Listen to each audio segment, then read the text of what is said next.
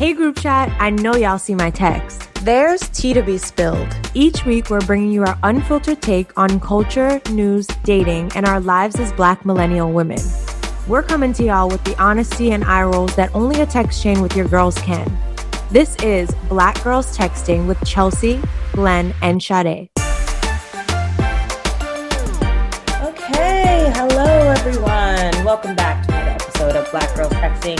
It's me, Sade. It is a morning. I just applied my face product.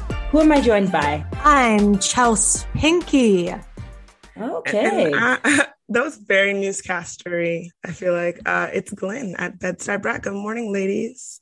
Good morning. Sunshiny day. How are you feeling? You know, another day, another dollar, as the kids say. That's the old people say. I'm disheveled because I was literally in the shower and I hear knocks at my door. It's the landlord.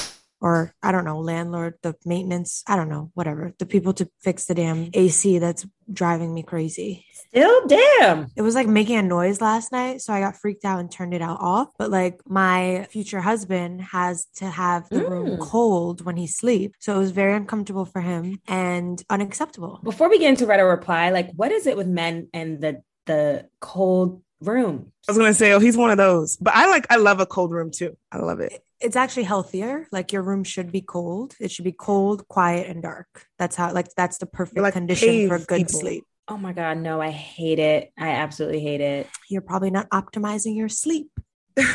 I'd be sleeping good, but it just be too cold. I'm like, this is ridiculous. Like, I plus I hate AC. I like natural air, so like I like the fan or like the window open. But anywho, On Reddit replies, ladies. on read or reply. on read or reply.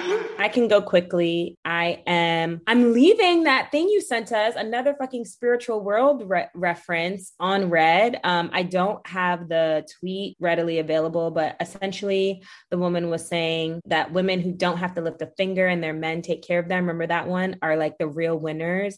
I went into the comments just seeing like what people were saying, and apparently, the person who tweeted it actually is like a business. Like she works. Yeah. Um, and like is a businesswoman but essentially i think she's trying to say like you know it's still great if you're like spoiled and taken care of and i think sure that's one thing but i didn't love the um like those women are really winning comment and i could be misquoting but i think there was something around like I found it. Sect being the winners oh yes I- thank you I'll, I'll read it. I'm like, we're talking about things that the listeners have no idea what the fuck we're talking about. Okay, so the tweet says the girl, the girl boss shit is cute or whatever, yes but I very much admire the women who are simply taken care of by their men and don't have to lift a finger. They are the real winners in life. Not y'all having to.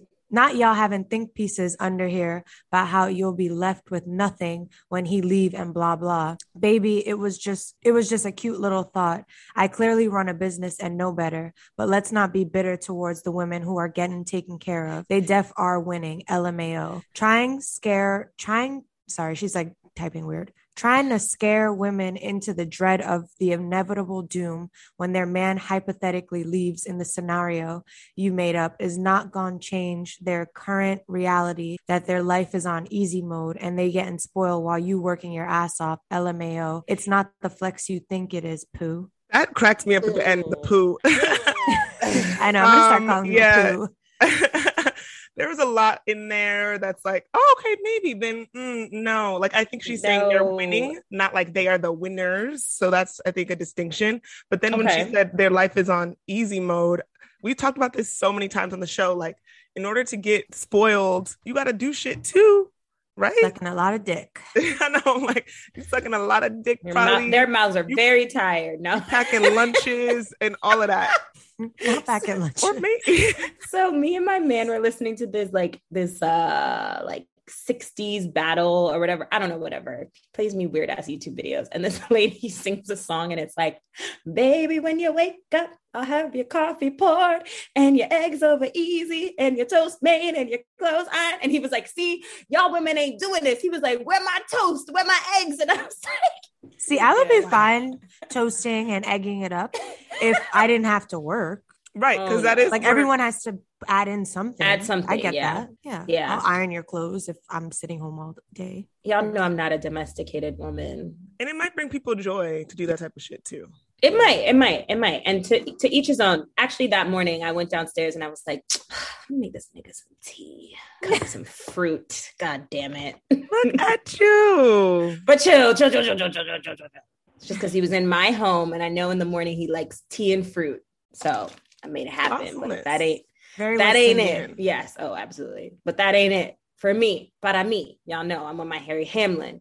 But yeah, um what am I replying to? I'm replying to my um upcoming staycation, vacate, not staycation. I'm go- I'm going to a place Because I'll be working there. think you live there. Relocation? Yeah, relocation. relocation for a month. I'm gonna stay in Mexico. I'm really excited, making plans with a friend now.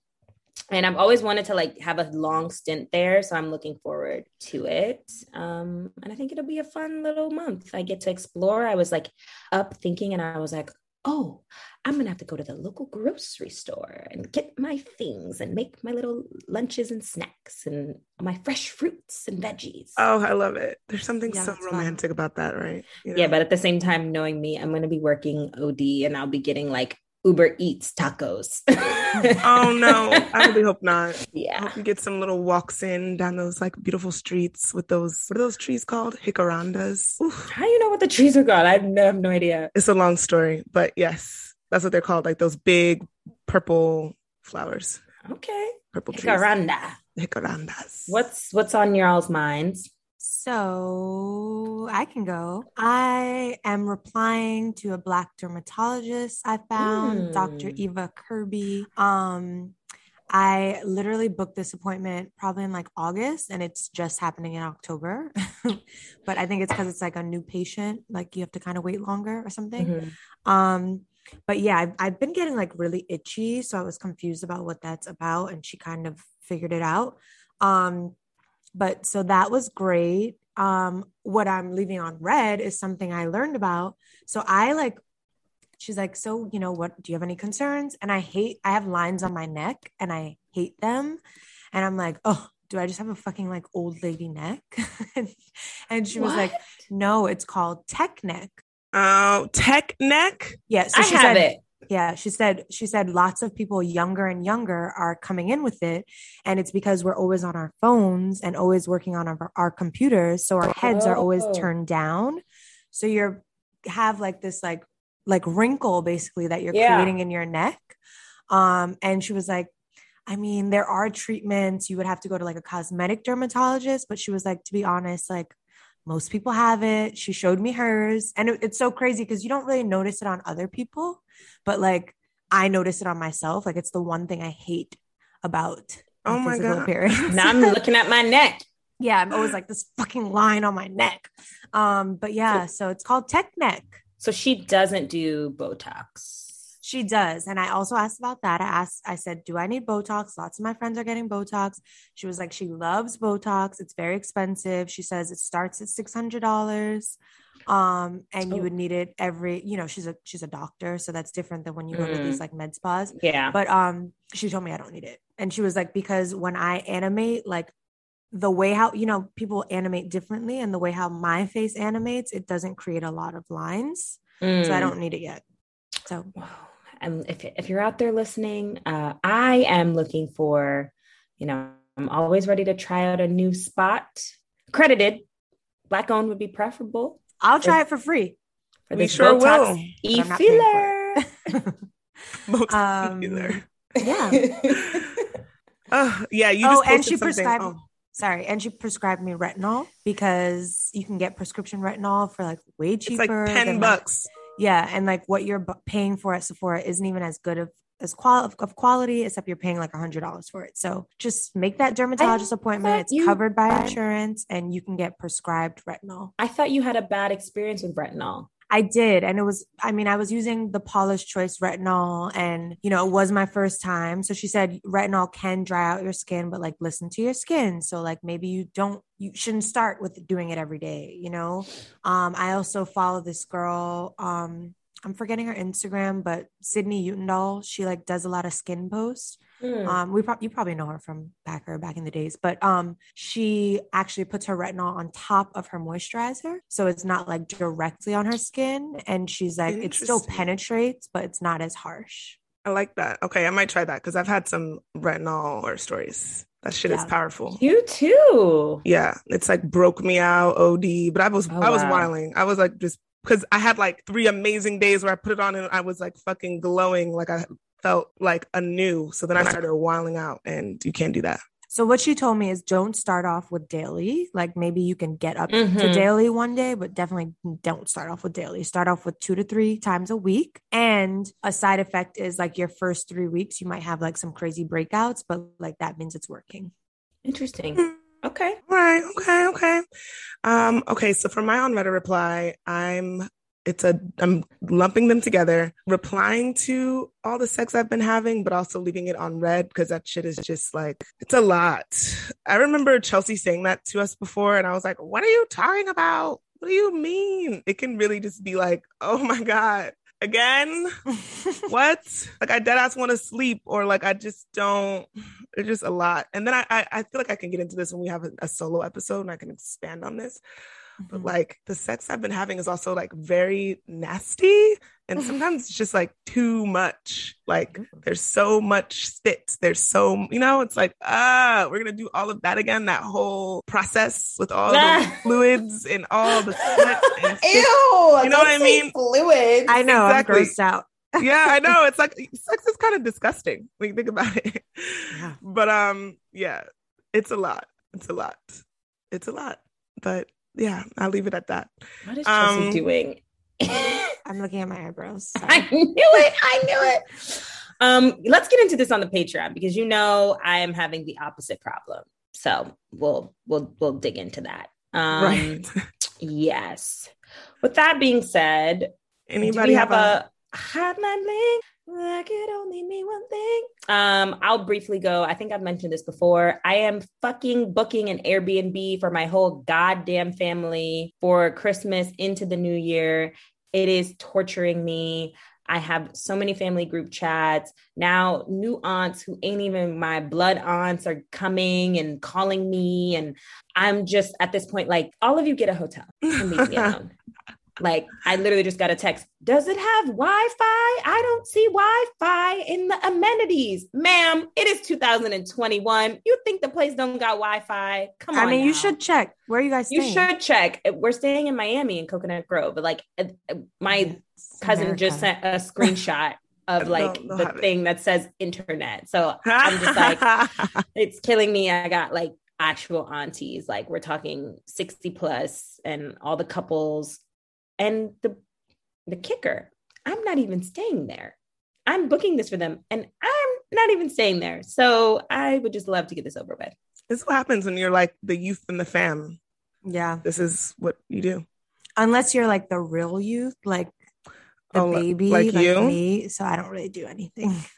Sorry. Ah, oh, moving on moving All on right. um so okay i have a question and and and I think I i, hope this doesn't come off wrong. Do you? What am i going to say? That we're gonna we're gonna have a brown girl doing shit. i am. How do we feel about that? Well, I already have a black girl doing shit, or like a black collective doing shit, and then we're gonna Oh. shout out our brown girl doing shit. okay Yes, I so like I was like i would love to have both but i'm not prepared with the black girl okay cool I'm already Great. there, girl. My good sis, that's a black girl doing shit. All right, so I Great. want to shout out this collective called I'm, I'm hoping I'm pronouncing it correctly, Laru Beya. Um, it's a nonprofit organization dedicated to empowering historically excluded youth of the Rockaways through surfing. So Laru Beya means on the beach in the language of Garifuna, Garifuna, Mm. a Oh. culturally Garifuna. preserved and unique Afro-Indigenous people still residing throughout Central America and the Caribbean. And Laru Beya um, exists to provide education and access for, again, these ex- uh, ex- historically excluded youth of the Rockaways and addressing the challenges of BIPOC surfers. So they show all this like representation of Black and Brown people in the water surfing on Rockaway Beach, like in New York. Um, and I saw this through a, a feature that was in Teen Vogue. It was so beautiful. Um, so I encourage people to check it out.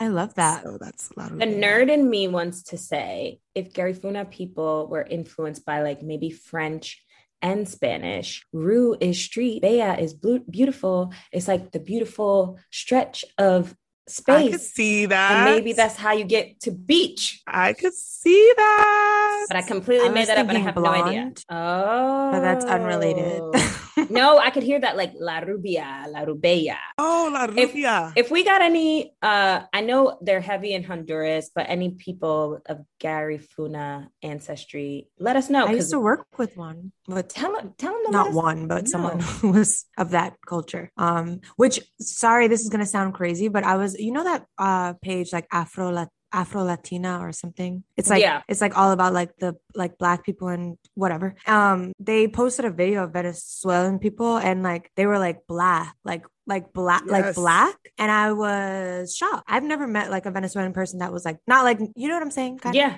like Afri- Not, African. not like Afrik. mixed looking, yeah, like, Afri- like African, correct. yeah. yeah. There was like this whole thing about them like doing um hair braiding and afro. I'll send it to you guys, but I was like, wow, media is something else because I only know my family, obviously, and they're Right. not black. They're like indigenous looking. Um, and then the people that I've met are not like they are black, but they're can they look like more mixed. You know what I'm Mhm. saying? Anyways, not that I'm like the the darkest of dark, even though I think I am. But when I lived in Argentina, people were like, "Oh, you're Venezuelan or Colombian," and I was like, see, I've never even would I met one be that, looks like you, And they were like, but these people were darker than you. "Yeah," and I was like, "What? Why would you think that?" And they're like, "Yeah, that's what they look like," and I was like, "Shut the fuck up." Because this my this was my first time like ever being in South America, and I had no idea. Mhm. So I wouldn't say Yeah. that's what they look like, but I would say, Well, yeah, but I, there that's was- the type yeah. of person. Yeah, yeah, like they exist. Yes, they exist, and they don't yeah, show them. you, like which you you'll would never, never see think. a you'll never see one that's like Miss Venezuela or like Right? a politician, or I never have at least. Yeah, yeah. Interesting. Mhm. With that being said, So we also have a brown girl doing shit who Sade and I got to interview. Her name is Deepica Mutyala, and you're gonna hear all about all the amazing work she's doing in the beauty industry for people with melanated skin. Um, this talk was so amazing. Like It Sade and I left it being like, are we best friends with her? Or when are we hanging out? Um, so I think you're gonna love it. And now a word from our sponsors.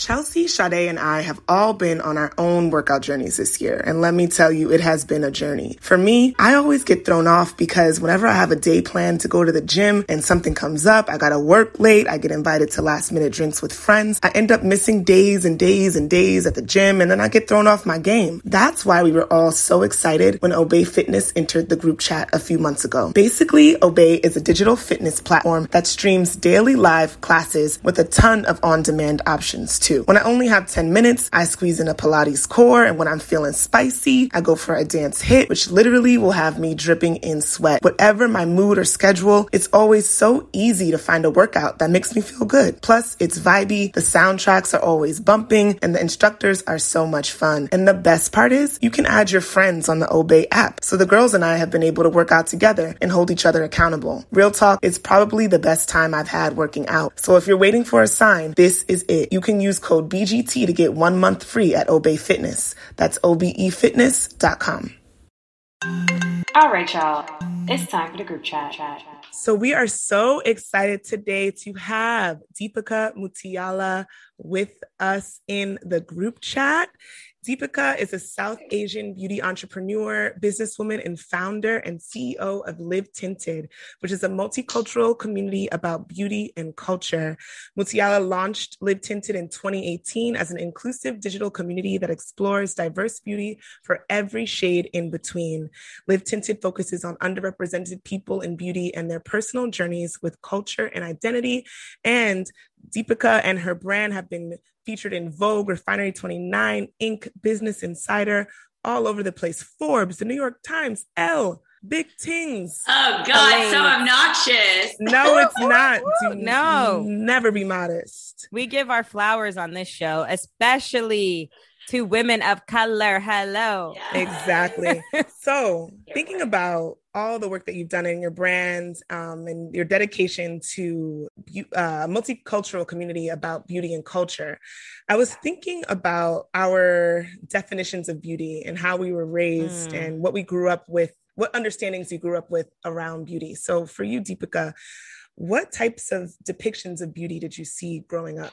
Girl, I grew up in Houston, Texas, which is where I am right now. Um, I moved back during the pandemic, and so it's Texas. So I saw a lot of blonde hair, blue eyes. That's that's what I saw, and to the point where I dyed my hair blonde and got blue contacts. Like I know I need to find a picture, like a good one. To, well, like it, it, it I, I have some, but it it was like. And by the way, the first time I dyed my hair blonde I went to like an Indian salon that does threading, um, and and they it was orange. It fully turned orange, like because it's like you. I was never taught like how you're supposed to dye your hair blonde. Anyways, so yeah, that was what I saw in the world. And I remember I was 16 and I, I told my dad I wanted to change this. Like I, I remember being the Indian girl who was friends with a bunch of white girls, trying to be cool and trying to fit in and change things about myself, never letting people come over to my house because I didn't want them to see my mom in her like Indian clothes or cooking curry and things like that. And now I'm like, all those same girls want to come over for curry. of course they do.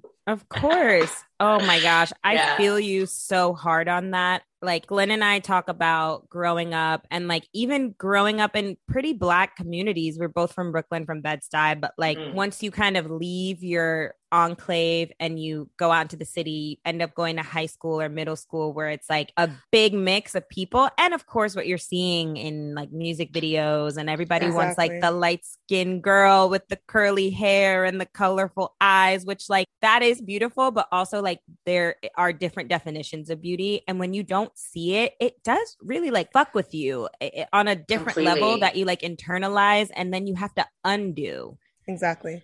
Yeah. And you know what I thought was like the coolest part that I learned? Sorry, did I cut you off? Like, no, I mean, I was just going to say really quickly, I yeah. just relate so hard. I wore gray contacts freshman, sophomore year of high school, had to sneak and put them on before I left the house because my parents would roast ah, me if they caught me. Right.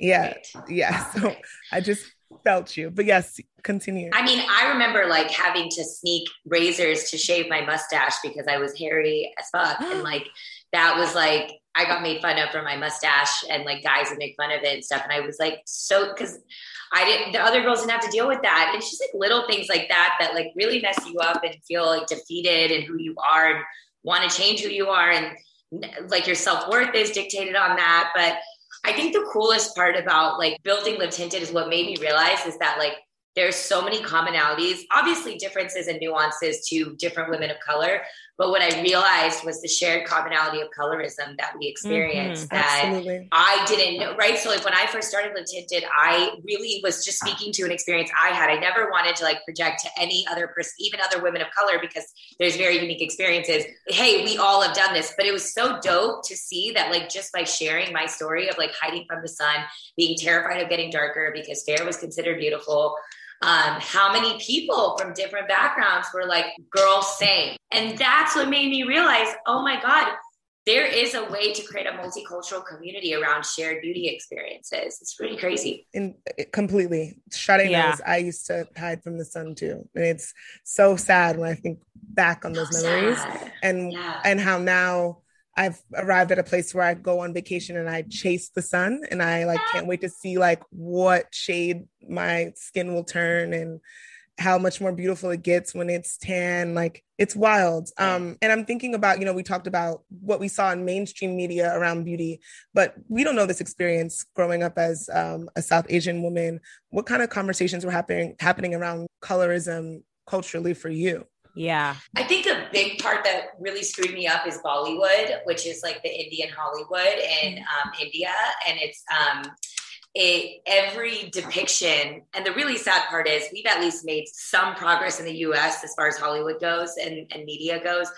But in India, it is still exactly what it was when I grew up, where um, fair is still considered beautiful and every major actress in the country is a very specific size and a very specific skin color. There's been some progress but nowhere mm-hmm. near where it needs to be. Like still the number one product in india is a bleaching cream. And my mom has that on her oh counter growing up. Yeah, like I I grew up with this product called Fair and Lovely on my mom. Fair and Lovely, I've heard of it It's real. And it was on my ca- counter. And my mom put it on as if it was a moisturizer every day. And Wow. that's, I know. And that's what I saw um, on her counter. And, and I remember like none of the foundations matched her skin tone, partially because there weren't shades that worked for Mhm. our skin tone growing up. Yeah. Um, but also partially because she wanted a lighter color because Right. to look, you know, and I, I I hate to like put my mom on blast like that because she didn't know any better. But it's just so sad how much that that experience that she's experienced intergenerationally just like passes on and and I just want to put a stop to it. Like I, I feel very, very confident that colorism can end with like our kids' generation um, if we do the right work now. And it takes all of us talking about it and like like you said, going to the sun and loving our skin. Yeah. And it just makes me excited to see the progress happening. Completely. Go ahead, it Shadi. blows my mind that like across so many women of color like Right. it's the same narrative and i'm like i mean i know where it stems from but it's also like damn like that is like so unfortunate. And then to your point like representation is so important. I think we have seen progress but i still think there's a lot of work to be done. And i loved your point around like kind of it's not your mom's fault right? Like she just Yeah. she didn't know any better. And it's like Yeah. how do we educate at, to kind of like combat what media is doing? And i think that's what's really cool about your brand because like like it makes you feel special to be brown it makes you feel Right. special to have like some melanin in Melanin. your skin Yeah, like this is my inspo wall right here, and it just brings me so much joy. Like every day when I, I look love at it, it. like all the Sade brown I are girls. teasing right now for those who can't see us. You We know, got it's- Sade on there. you know i'm like hey all the brown girls, all the brown girls. You guys, so when before I started Live Tinted, we did an exercise. This is just a part of it. It was like 70 images just like this. These were some of them, my favorite ones that I put up. But three years ago, we did this and we laid it on the floor. And we were like, where is it that a brand doesn't exist? And think back, this is 2017. So, like, before Fenty, like, before yeah which I think Fenty has done so much for this industry, thank God. But it's like this was like pre even that existing. And what I noticed when I even looked at all these pictures, there was no women of color sparking joy, like happiness and and like smiling and like laughter. Like when you see um depictions of us on the internet, it's a lot of like just um, you know, I, I get aesthetic and slays and like Right. high high Fierce. fierce and all this stuff. But that, like, to me, I'm, I'm a girl from Texas who's just like, I'm not, I, I don't know how to vogue it up. I just want to see myself reflected in the beauty industry. And I love Rihanna and I'm so grateful for what she's done with Fenty. Um, I'm not Rihanna, right? Like, I want something that's like, truly I, I love that i can like i remember I, they like featured me on their instagram and i felt so cool because i fully tried to be in fenty mode with like yellow sunglasses and like a dope puffer jacket, like all these things. But the reality is who I am is like what you're looking at right now. And I feel like it's important for young girls and boys and whatever you identify as to see Yeah. yourself just as you are, right? And think that that is good and cool in itself. And so I tried to find the ones where I saw people laughing, but I, I thought y'all would appreciate that. Oh, I love that. I love it. I have another question, but Glenn, Glenn, this is her show. Like, now, I don't want to. I, I know because Glenn is Sade. Glenn is a writer, so she, you know when she we each take over episodes, and like when it's her episode, sometimes she'll be like, "Bitch, you're fucking up my narrative," but we good. Okay, Get in here. great Get in there. cool. Um, so something that I find really interesting is so I have a lot of Indian friends. Like I somehow was adopted into an Indian family. Lucky love me, it is like the best experience. But something that's so fascinating and we talk a lot about is this concept of like colorism and the distinction between like the South Asian and the Black community. And the number one Yeah. thing that like blew my mind is when I would hear my friend call herself brown or they'd be like the brown girls. And i'd be like wait you guys say brown? And like it was nothing i had ever heard before. Like I- i know you didn't originate this term but like is it something that the indian community has always embraced or is this something like new? Well, okay, I'm only going to speak for myself because I, Right. I, I, I feel like I recently started to say brown over, and I still say Indian too because there is this like pride I have in being an Indian woman. And I think e- even within India, the divides between North and South, and even within the South and the North, and it's there's the classism, casteism. There's so many layers to it all. That's very Mhm. deep rooted, so deep rooted Mhm. um, that we couldn't get into in this like podcast. But the, the higher level is that it's extremely deep rooted. But what I've realized is as I've gotten more comfortable with who I am and my identity and my culture, um, honestly, through building this brand, it's like really made me even Mm. realize, like, damn, like how dope is it that I have this platform to be able to hopefully inspire other brown and i think the reason i say brown now over indian at like a larger volume is i really love the connection it brings to other people i have plenty of black friends who say they're brown i have Right. uh, latinx friends who say they're brown and middle eastern and and i guess i love that shared Yeah. experience of it. So I like to say brown and talk about my immigrant parent narrative because I think that connects a larger group of people. And I feel like we need that support system, I guess. Entirely. Yep. absolutely. Sade stole my question. Sorry. That is it what just I was like going to ask. it came to mind. No, it's good. We're flowing. No, because And- uh, a good friend of mine is is South Asian, and she refers to herself as brown. And every time she says it, and I don't think that she had been saying it, call, referring to herself as brown in the beginning of our friendship, but I've heard her start to embrace it a lot more. And every time she says it, I feel a bit closer to her. Or I feel like like we're Mm. like we see each other in a way that I hadn't realized before. And I think it's very interesting, especially in America, where we're talking a lot about black and white, to have this space Yes. for brown people. Um, Yeah. And probably, I, I can only imagine, would help contextualize one's identity in a different kind of way. So I mean, I, think will it's dope. tell you, when I first started Live Tinted, our, our tagline was um, Live Tinted for every shade in between. Mhm. And when I went to like investors to pitch the concept, my thought process was everything between white and black. Like, Mhm. what about all the shades in between of brown that don't get represented in this narrative? Um, because at that point, Fenty had launched, and I was like, finally, like, there should be 50 more of these representing for black women, but at least there was Rihanna, who's the biggest, most incredible name that could like really put black women on the map, which was like so exciting for me. And I didn't feel like South Asian people had that same, or again, like there's a whole range. What about mixed and all these other things? Mhm. And so, Yeah. You know, and so I, um, I, I originally went into it thinking that, and then we didn't really say brown, or all we did was talk about our experiences like colorism. And that's what made me realize it's really short sighted to think of this brand just for brown women when shades of brown are across the whole spectrum.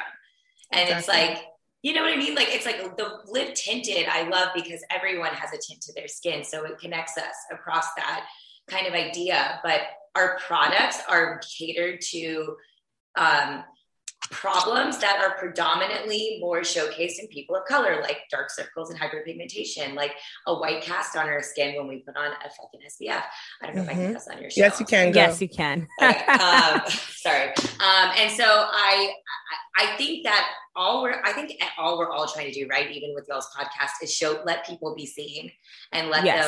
them, uh, you know, have a voice. And I think the more I grow this brand, the more I realize, and I know it's a big goal, and every brand screams inclusivity, but I know I'm doing this at every layer of my business, down to the employees, to the board, to my investors, to not just my campaign launches, and not just with a token one person. I have multiple Mhm. people of color across different ethnic groups featured in my campaigns, which is really, to be honest, a lot of work, a lot of money, and a lot of time. But I, I feel like the beauty industry doesn't need just another brand; they need a brand that's going to make a change. And I feel like I'm doing it, and it just makes me, it fills my soul, if nothing else.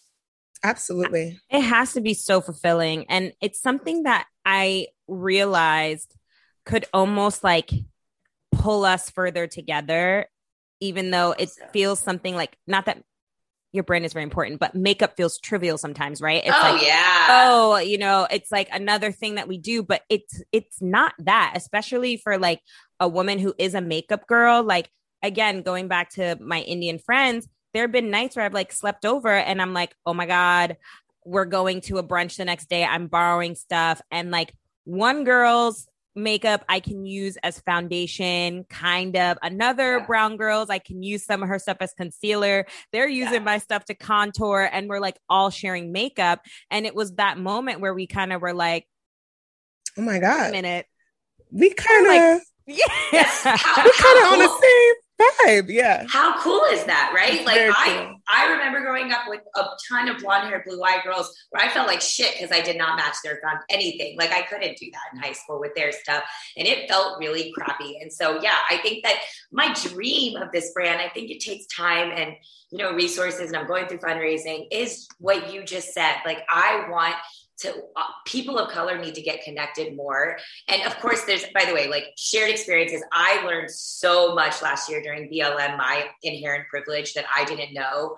Um like i knew but i didn't know you know? Like you don't Mhm. really know as much as you think you do. Like the whole it's not enough to be uh not racist to be anti-racist all of those layers Right. like really self-reflections came out not just for myself but people in my life of me saying like that is really not okay. I mean, there's so many brown guys who think it's okay to say the N word and things like that. That Mhm. like I just had to cut out of my life, and I just they, there's some people I just feel like as much as I try to change them, I can't. But I can't control if they're in my life, and so I just think there's so many layers of all these things that we can only change through education and conversation and and understanding. So to me, Live Tinted, the product is literally just a vehicle to do that. It is not about a lipstick or an eyeshadow or whatever it is. But every campaign, like with our mineral SPF, like it featured five different women from different cultural backgrounds um, Yes. and talking about how we all experience this white cast from mineral SPF.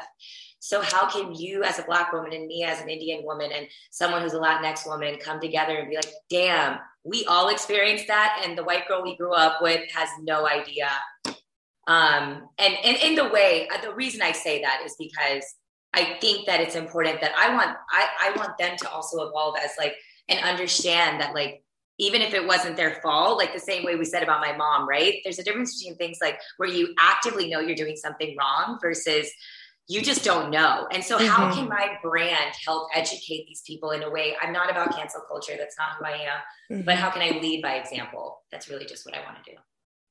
A thousand Yeah. percent. Do you got some? I, No, I was go going to ask. Uh, you, we've been talking a lot about this community across people of color, and we go back and forth about this on the show. The term BIPOC. How do you Mhm. feel about it? Do you like it? Do you Ah. embrace it? Do you do you feel like it? It's an umbrella term for you.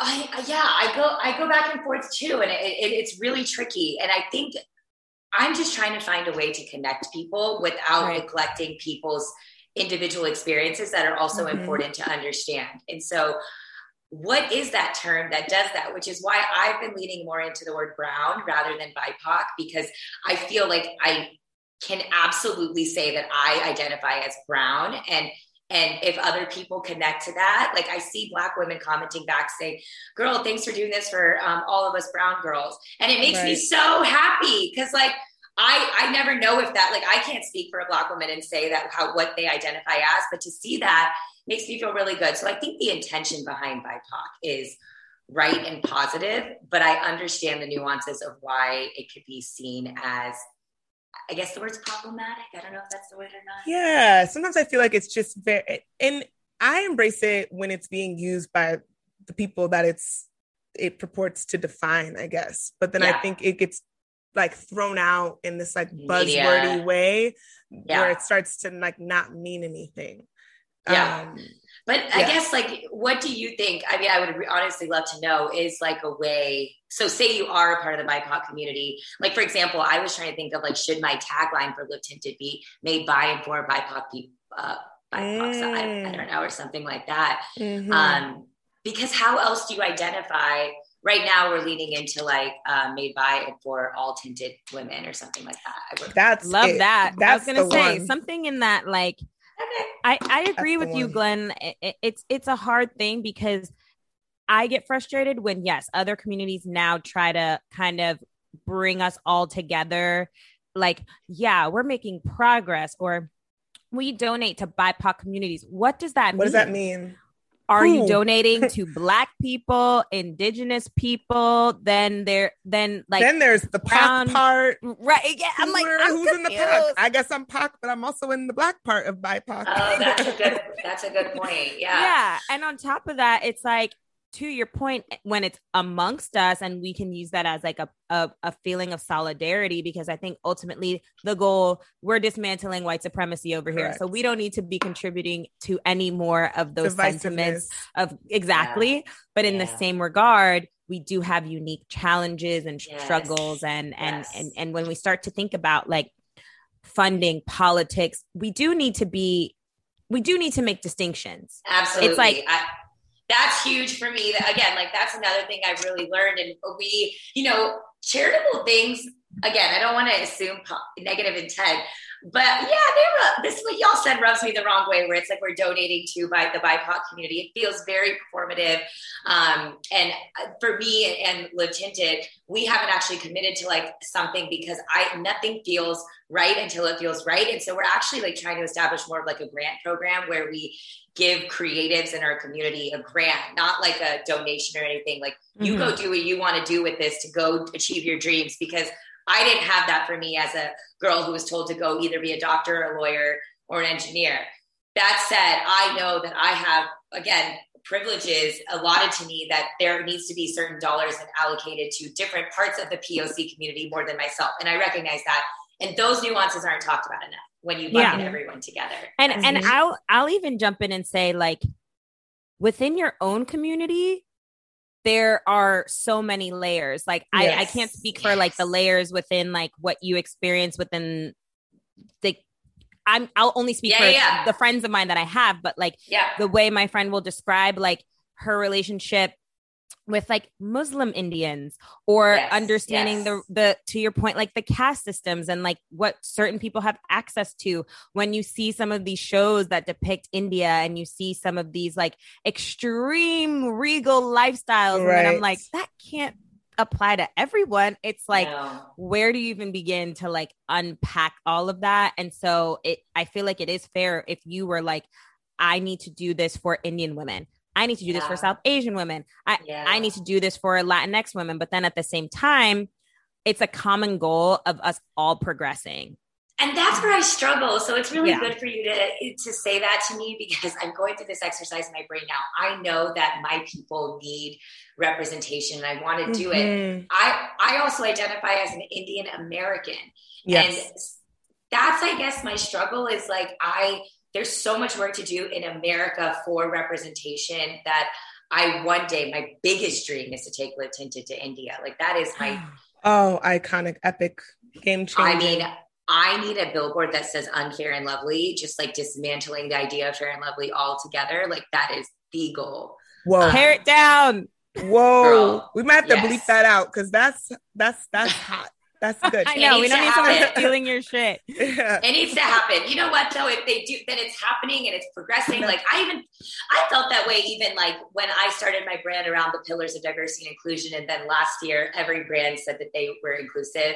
I mean, that at first was just so it drove me bonkers because I know the performative action of it. Exactly. But when I but when you think about the larger goal the whole purpose is to move things forward. And if they're doing it, then at least the next generation, whether the intention is pure or not, is going to see a world where that's normalized. And I think that that really caught, like made me feel good about what happened last year.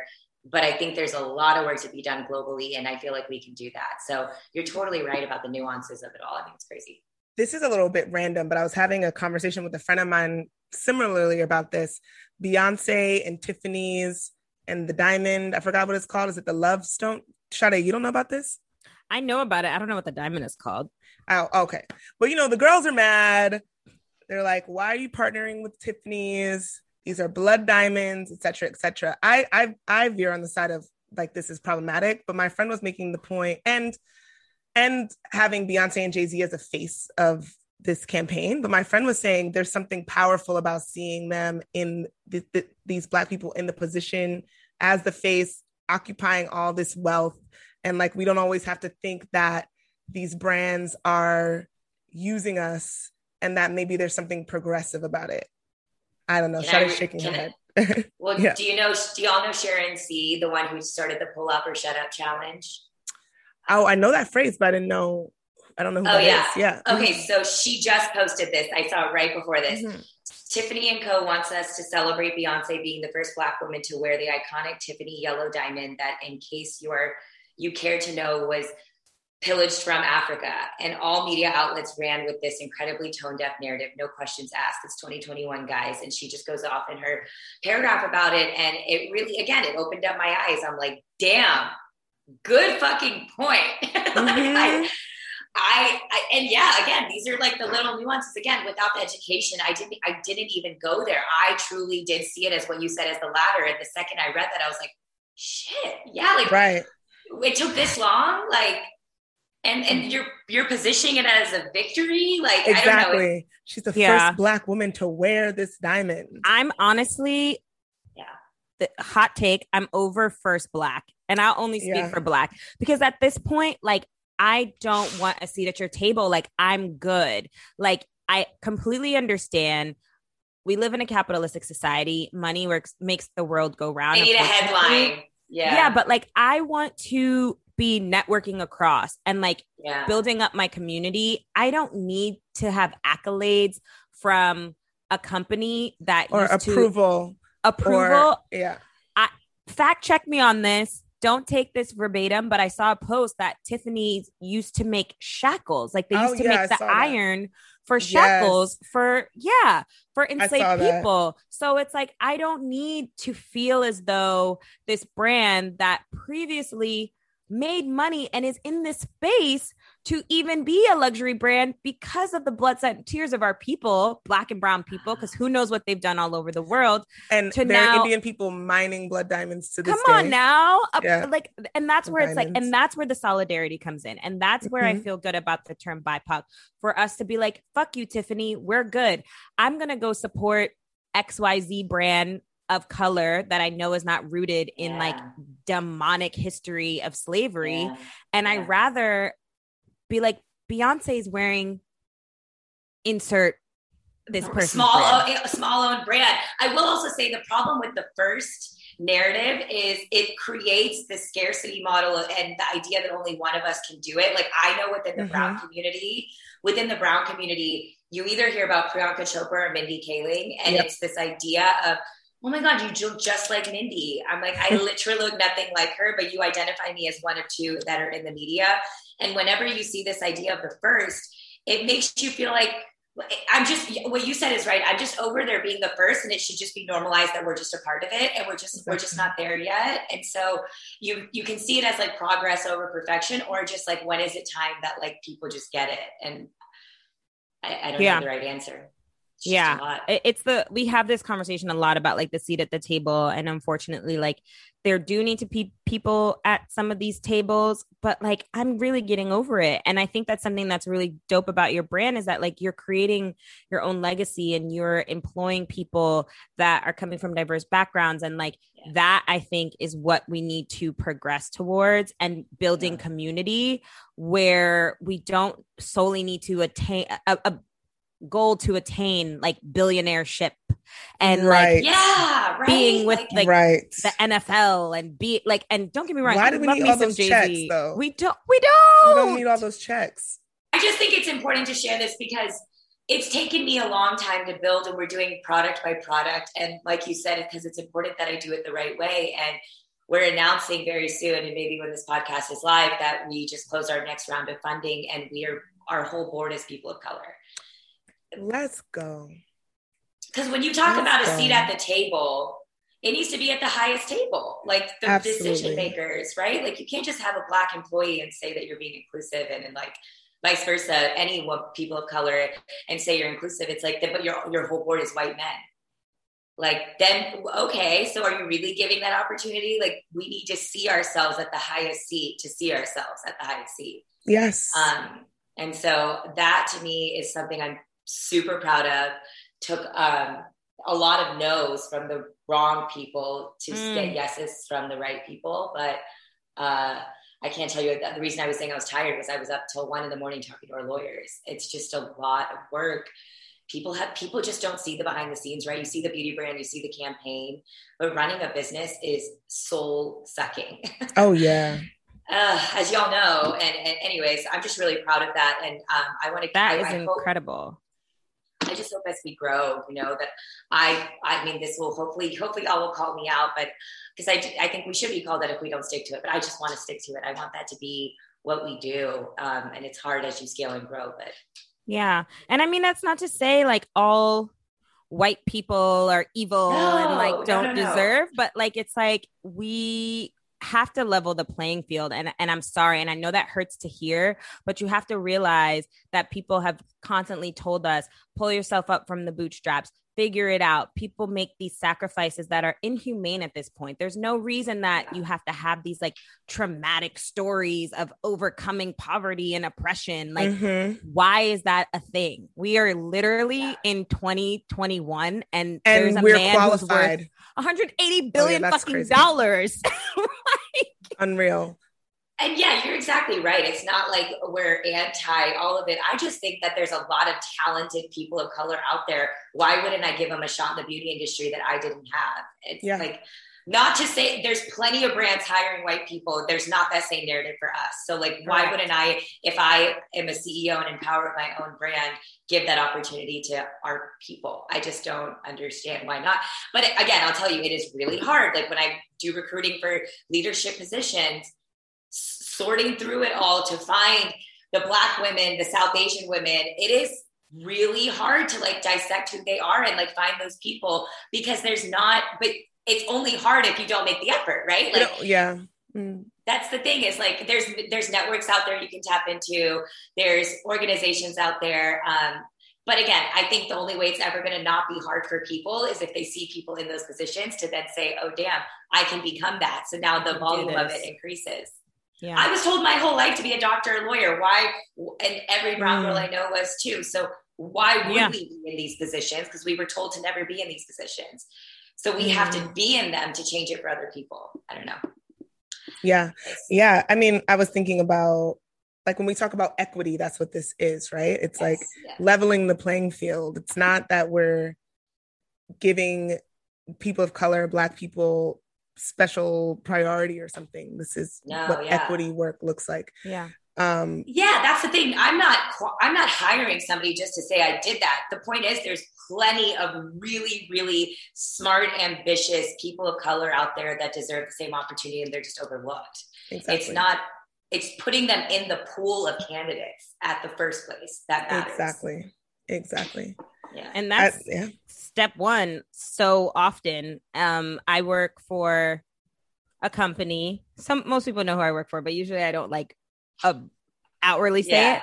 And I have to say it's crazy to see like our DNI initiatives and like literal goaling towards like 50% of like this level of leadership needs to be women 50% of this level of leadership needs to be people of color. And like that was a conversation that i don't think was happening five ten years ago. No. No Absolutely. That's the thing. They're they're being forced into it, but again, better that than I'll like, take it. Than nothing. Yeah, I that's true. Take it. I'm getting all my black and brown friends up in the company. I'm like, oh, Correct. oh, we have quotas to meet. oh, I have people that can fill those. Here we have yeah. resumes. Exactly. Exactly. Yes. How dope is that? That makes me yeah. So I always try to focus on the progress aspect. So that makes me feel good.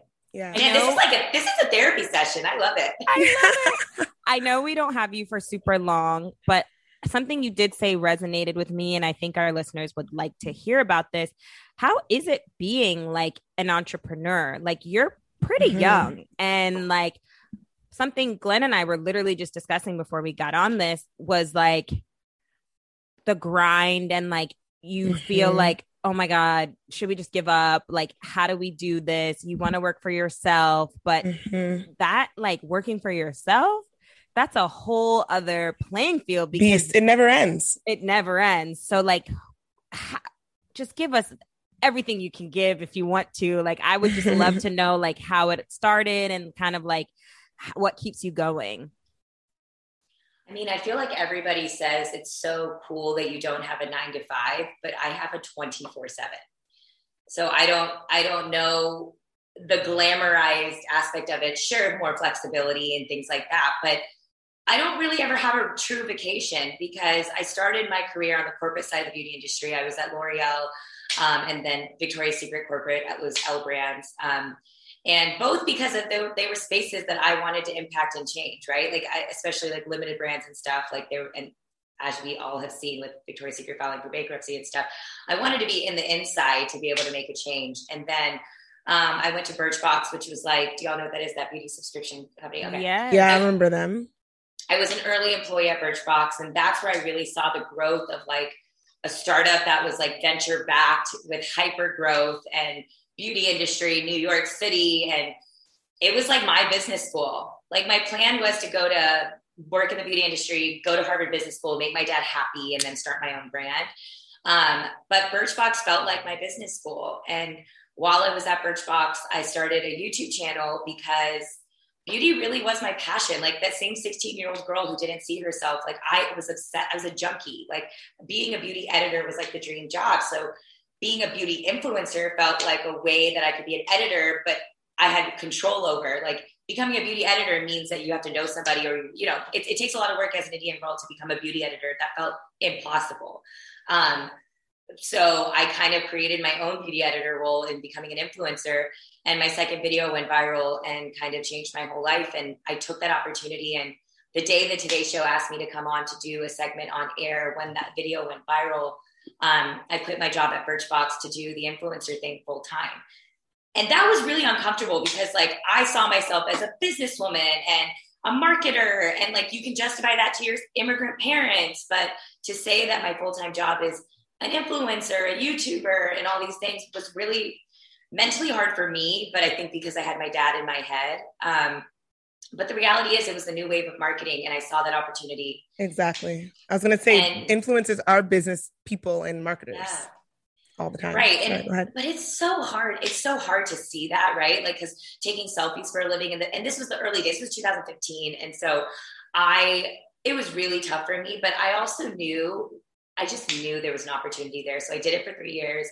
And then I was ready to start this brand. And it taught me that there needed to be a community coming together that was bigger than myself, which is why I started Live Tinted as a community platform first, um, and then grew it into a beauty brand. But the hardships of building a brand I feel like I can't even articulate because I'm too drained to even talk about it. like, like I I hope to one day write a book, but you know, it's one of those things that I wanted to write one like during the journey to inspire girls to say, like, look, you don't have to have all the answers, but get started. Yeah. But I just I'm too drained. Like I don't even know. There's a reason people do it once they've made it or sold their company or exited. There's no way you have the energy or time to do anything besides just get through your day. There's people, there's fundraising, there's operational issues, there's the marketing upfront things. And then you're doing things like this, like a podcast, as I'm dealing with lawyers in my ear. But so there's, you know, switching from being in front of camera to behind the camera right. to like, I, I'm still doing the influencer thing because it helps funnel Live Tinted, which is what I really care about. And so it's essentially two jobs, but really 10 jobs in one. And I, I, am not saying any of this to say I'm not grateful because I am. I'm living my dream job but it's not for the weak. And don't do it if you don't want to work your ass off every second of every day of your life, because that's just it. That's real as hell. Real That's talk. real as hell because people make it look cute.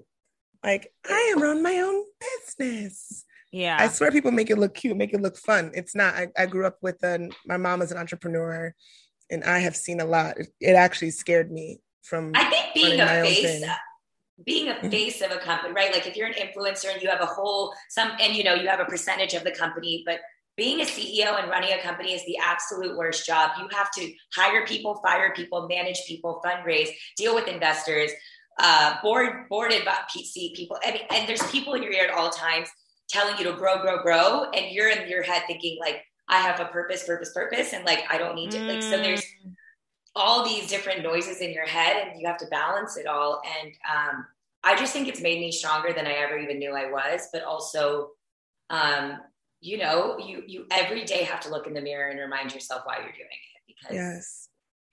And it's this, it's these combos, right? Like even just talking to y'all and saying that you do feel like the growth is happening between the connection between black and brown, like that in itself is so exciting and it fuels me like, yes, like that is awesome. Like we didn't have that Yes. Yeah. It's it's like the little things and I mean in no way are we at your scale but like we no, but it's all re- it's all relative, right? Like and I feel like I'm not at you know whatever. So yeah. yeah it's all relative and and then like so much of it i think like you said is is that community building and the representation and having people reach out to you and say they feel seen because like That's it. to me like all these things can come and go with like the money and this and that but like knowing that you've made an impact i think feels so so special Yeah. And like y'all I think you, you did. You said like, why does it have to be a? We glamorize the idea of being a billion dollar business, and like, um, the it, it- and it, it made me think I needed to be that to be successful. If I'm not a unicorn company, then what am I even? What What's the point? That is really needs to change because Mhm. since when was being a hundred million dollar business, a fifty million, a ten million dollar business, a million dollar business, a shitty scenario? You know, come on now like it's getting it's getting crazy and and i and i want us to go back to a space of like yes you need money you need to have food on the table but like what really matters like having when it's all said and community. Done. yeah when it's all Joy, said and done if like fulfillment, oh, passion. yeah and and and i think that it's that that dichotomy of like you want to work for yourself you have to bust your ass off and you're making a legacy but at the same time like those fulfilling things that you have are these moments or hearing a Yes. review from someone who's using your product and like i think what has gotten us to this like sick place where people then go against their values is the need for more more more more more Capitalism, Where- you nailed it. Mhm. yeah it's like whoa okay Yeah, I, I yeah. guess It's sick. Yeah. It's sick. well, I just want to I want to talk a little bit more about Live Tinted though. Um Yes. we're talking about the behind the scenes, but we talked you you mentioned the sunscreen, which I think is essential, crucial, very important. Sade and I are notoriously people that don't use enough sunscreen. Probably Sade a bit more than me, but the white cast is a, is a big part of it. But anything. we were never, Yeah. I was never taught as a kid to wear a sunscreen. Like Yeah. that wasn't No. a thing I was told because I was like, oh, I'm not going to get red. I don't need to do this. And Right. so I didn't know I needed to do it until this age. And now I'm going through being in the beauty industry and things like that. But now, if y'all know now and you still don't do it, we got an issue. We need to send you some of our sunscreen. I put it on some days. She'd be like, "Can I get five percent, five percent SPF?" But what are um some of your other like amazing products? Anything that you want to tell us about your favorites? I love the under eye. Um, Girl, I need what to are send they- y'all a care called? package. Yeah, They're they're, all Rays.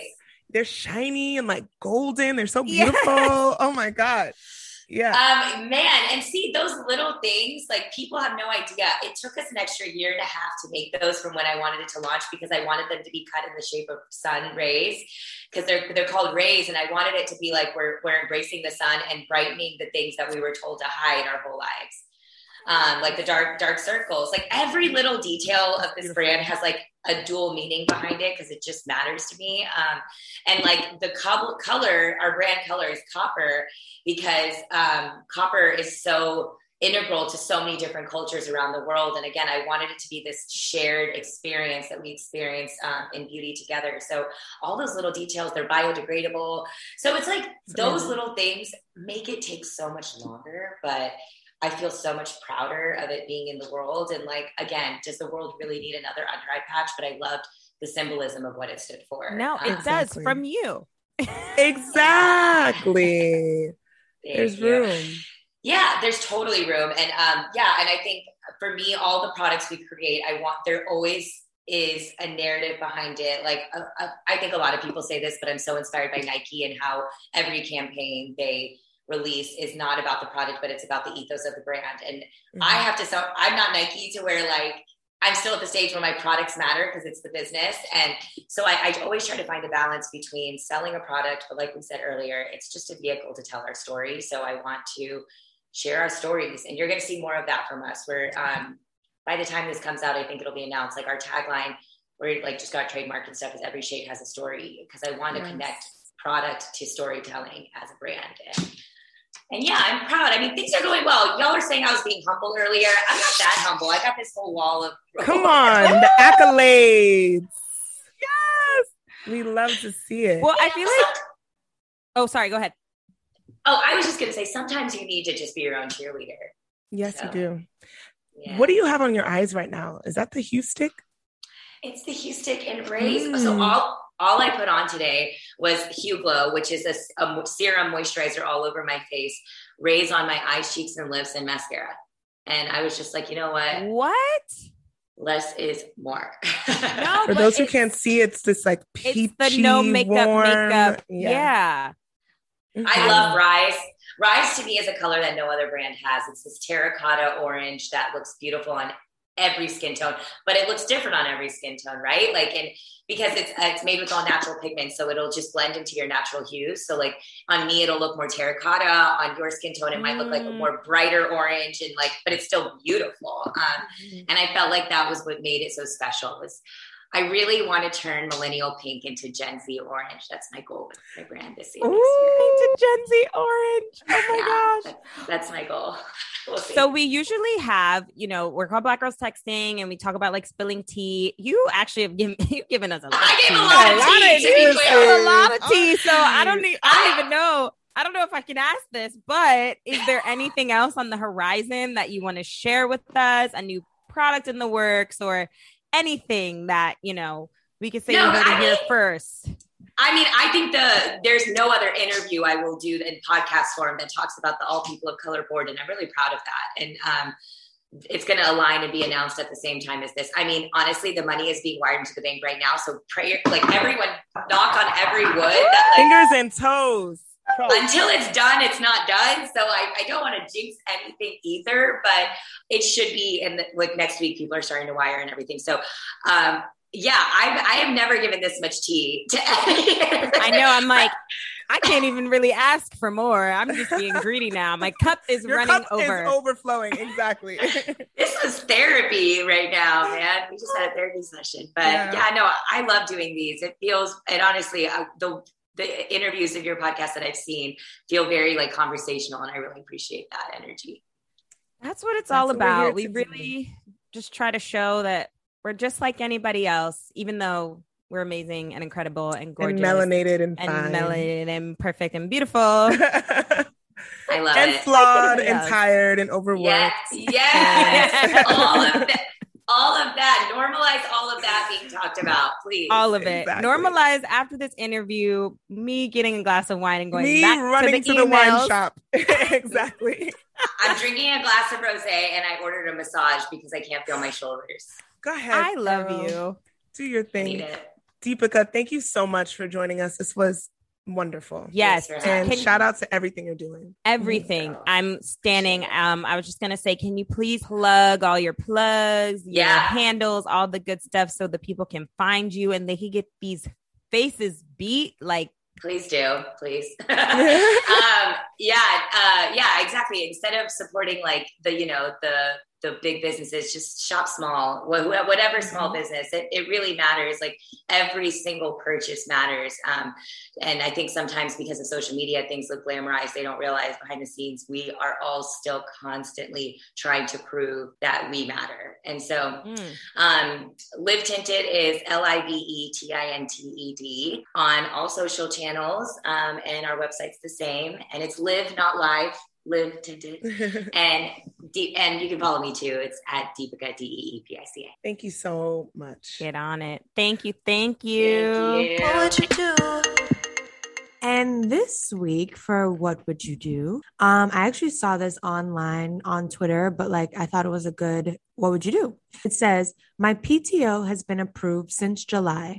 I go on vacation on Friday. I get an email this morning saying my new manager doesn't suggest or want me to use PTO at this time because our team is behind. She's not telling me to not go, but with such a strong suggestion, how am I left to feel? What would you do? Girl, what? I mean, my initial reaction is I'm going, but it also depends on like what is my role in this team? What are my goals with this manager? And if I'm trying to be like strategic and, and you know, climb the ladder maybe if it's easy to make adjustments like maybe I I'll go on the later half or like I'll make some compromise. Um, and if I don't go at all, best believe I'm gonna be like, fine, I'm not going. But now I'm taking three weeks instead of maybe one or two. I'm just like, this person could have plans already made, right? Yeah, I'm like going. money's spent, booked, all these things. Like, I'm sorry. and I went through the correct channels. Like I got it approved Right. months in advance. I didn't do any like last minute, Right. you know, stuff. So sorry. I'm going. Yeah, I'm I'm going. going. And y'all know I'd be bending over for jobs, but I, I don't. Be- I, I actually don't believe you, Glenn. I think- would go. I had to do this this summer, kind of not really, but like Cap, cap, cap, cap. somebody, my my previous job, my boss was like, "Oh, are you sure you can't adjust your dates because we really wanna da da da?" And I was like, "No, sorry, can't, can't, cannot, cannot." Yeah. Yeah, I'm going. I'm thinking very specifically about where I am in my job. My boss is like, I need, I want you guys to take PTO like before shit gets crazy. And I'm literally in my mind, like, I, I can't, like, I literally couldn't even in my right mind do it. I would just be thinking about the damn work the whole time. And Oh, like, that's a good point. it would just drive me crazy. So I just rather do it when I'm actually in a better mental space. But that's very different from this scenario, but it's definitely like influencing my thoughts. Yeah, somebody's gonna catch that person up when they get back. Right. They'll be okay.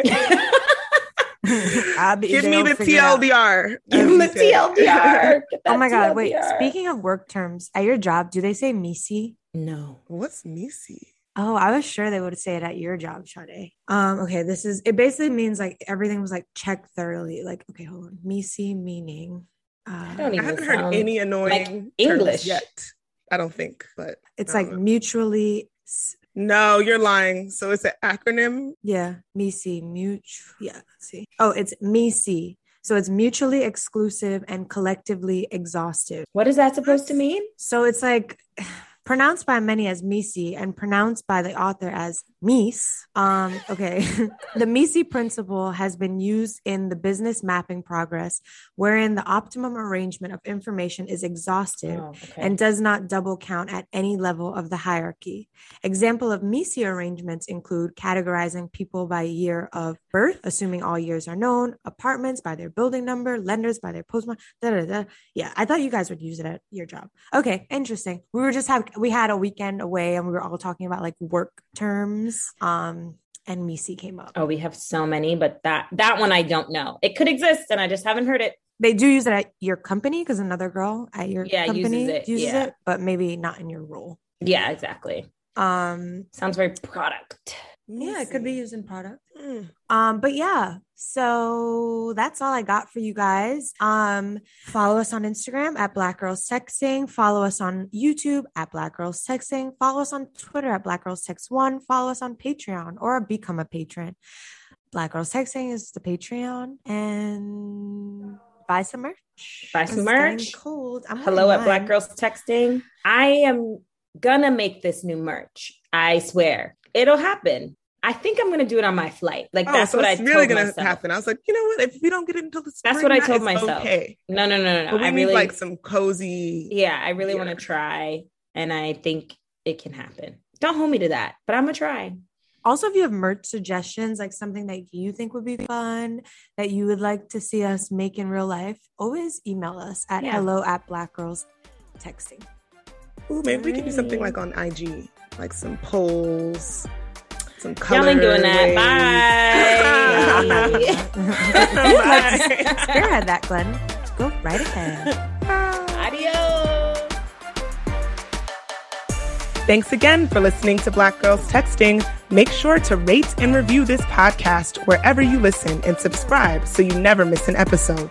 Oh, and don't forget to text every group chat you're in and tell them to check us out. Follow your girls at Black Girls Texting, and we'll see you next week. Bye.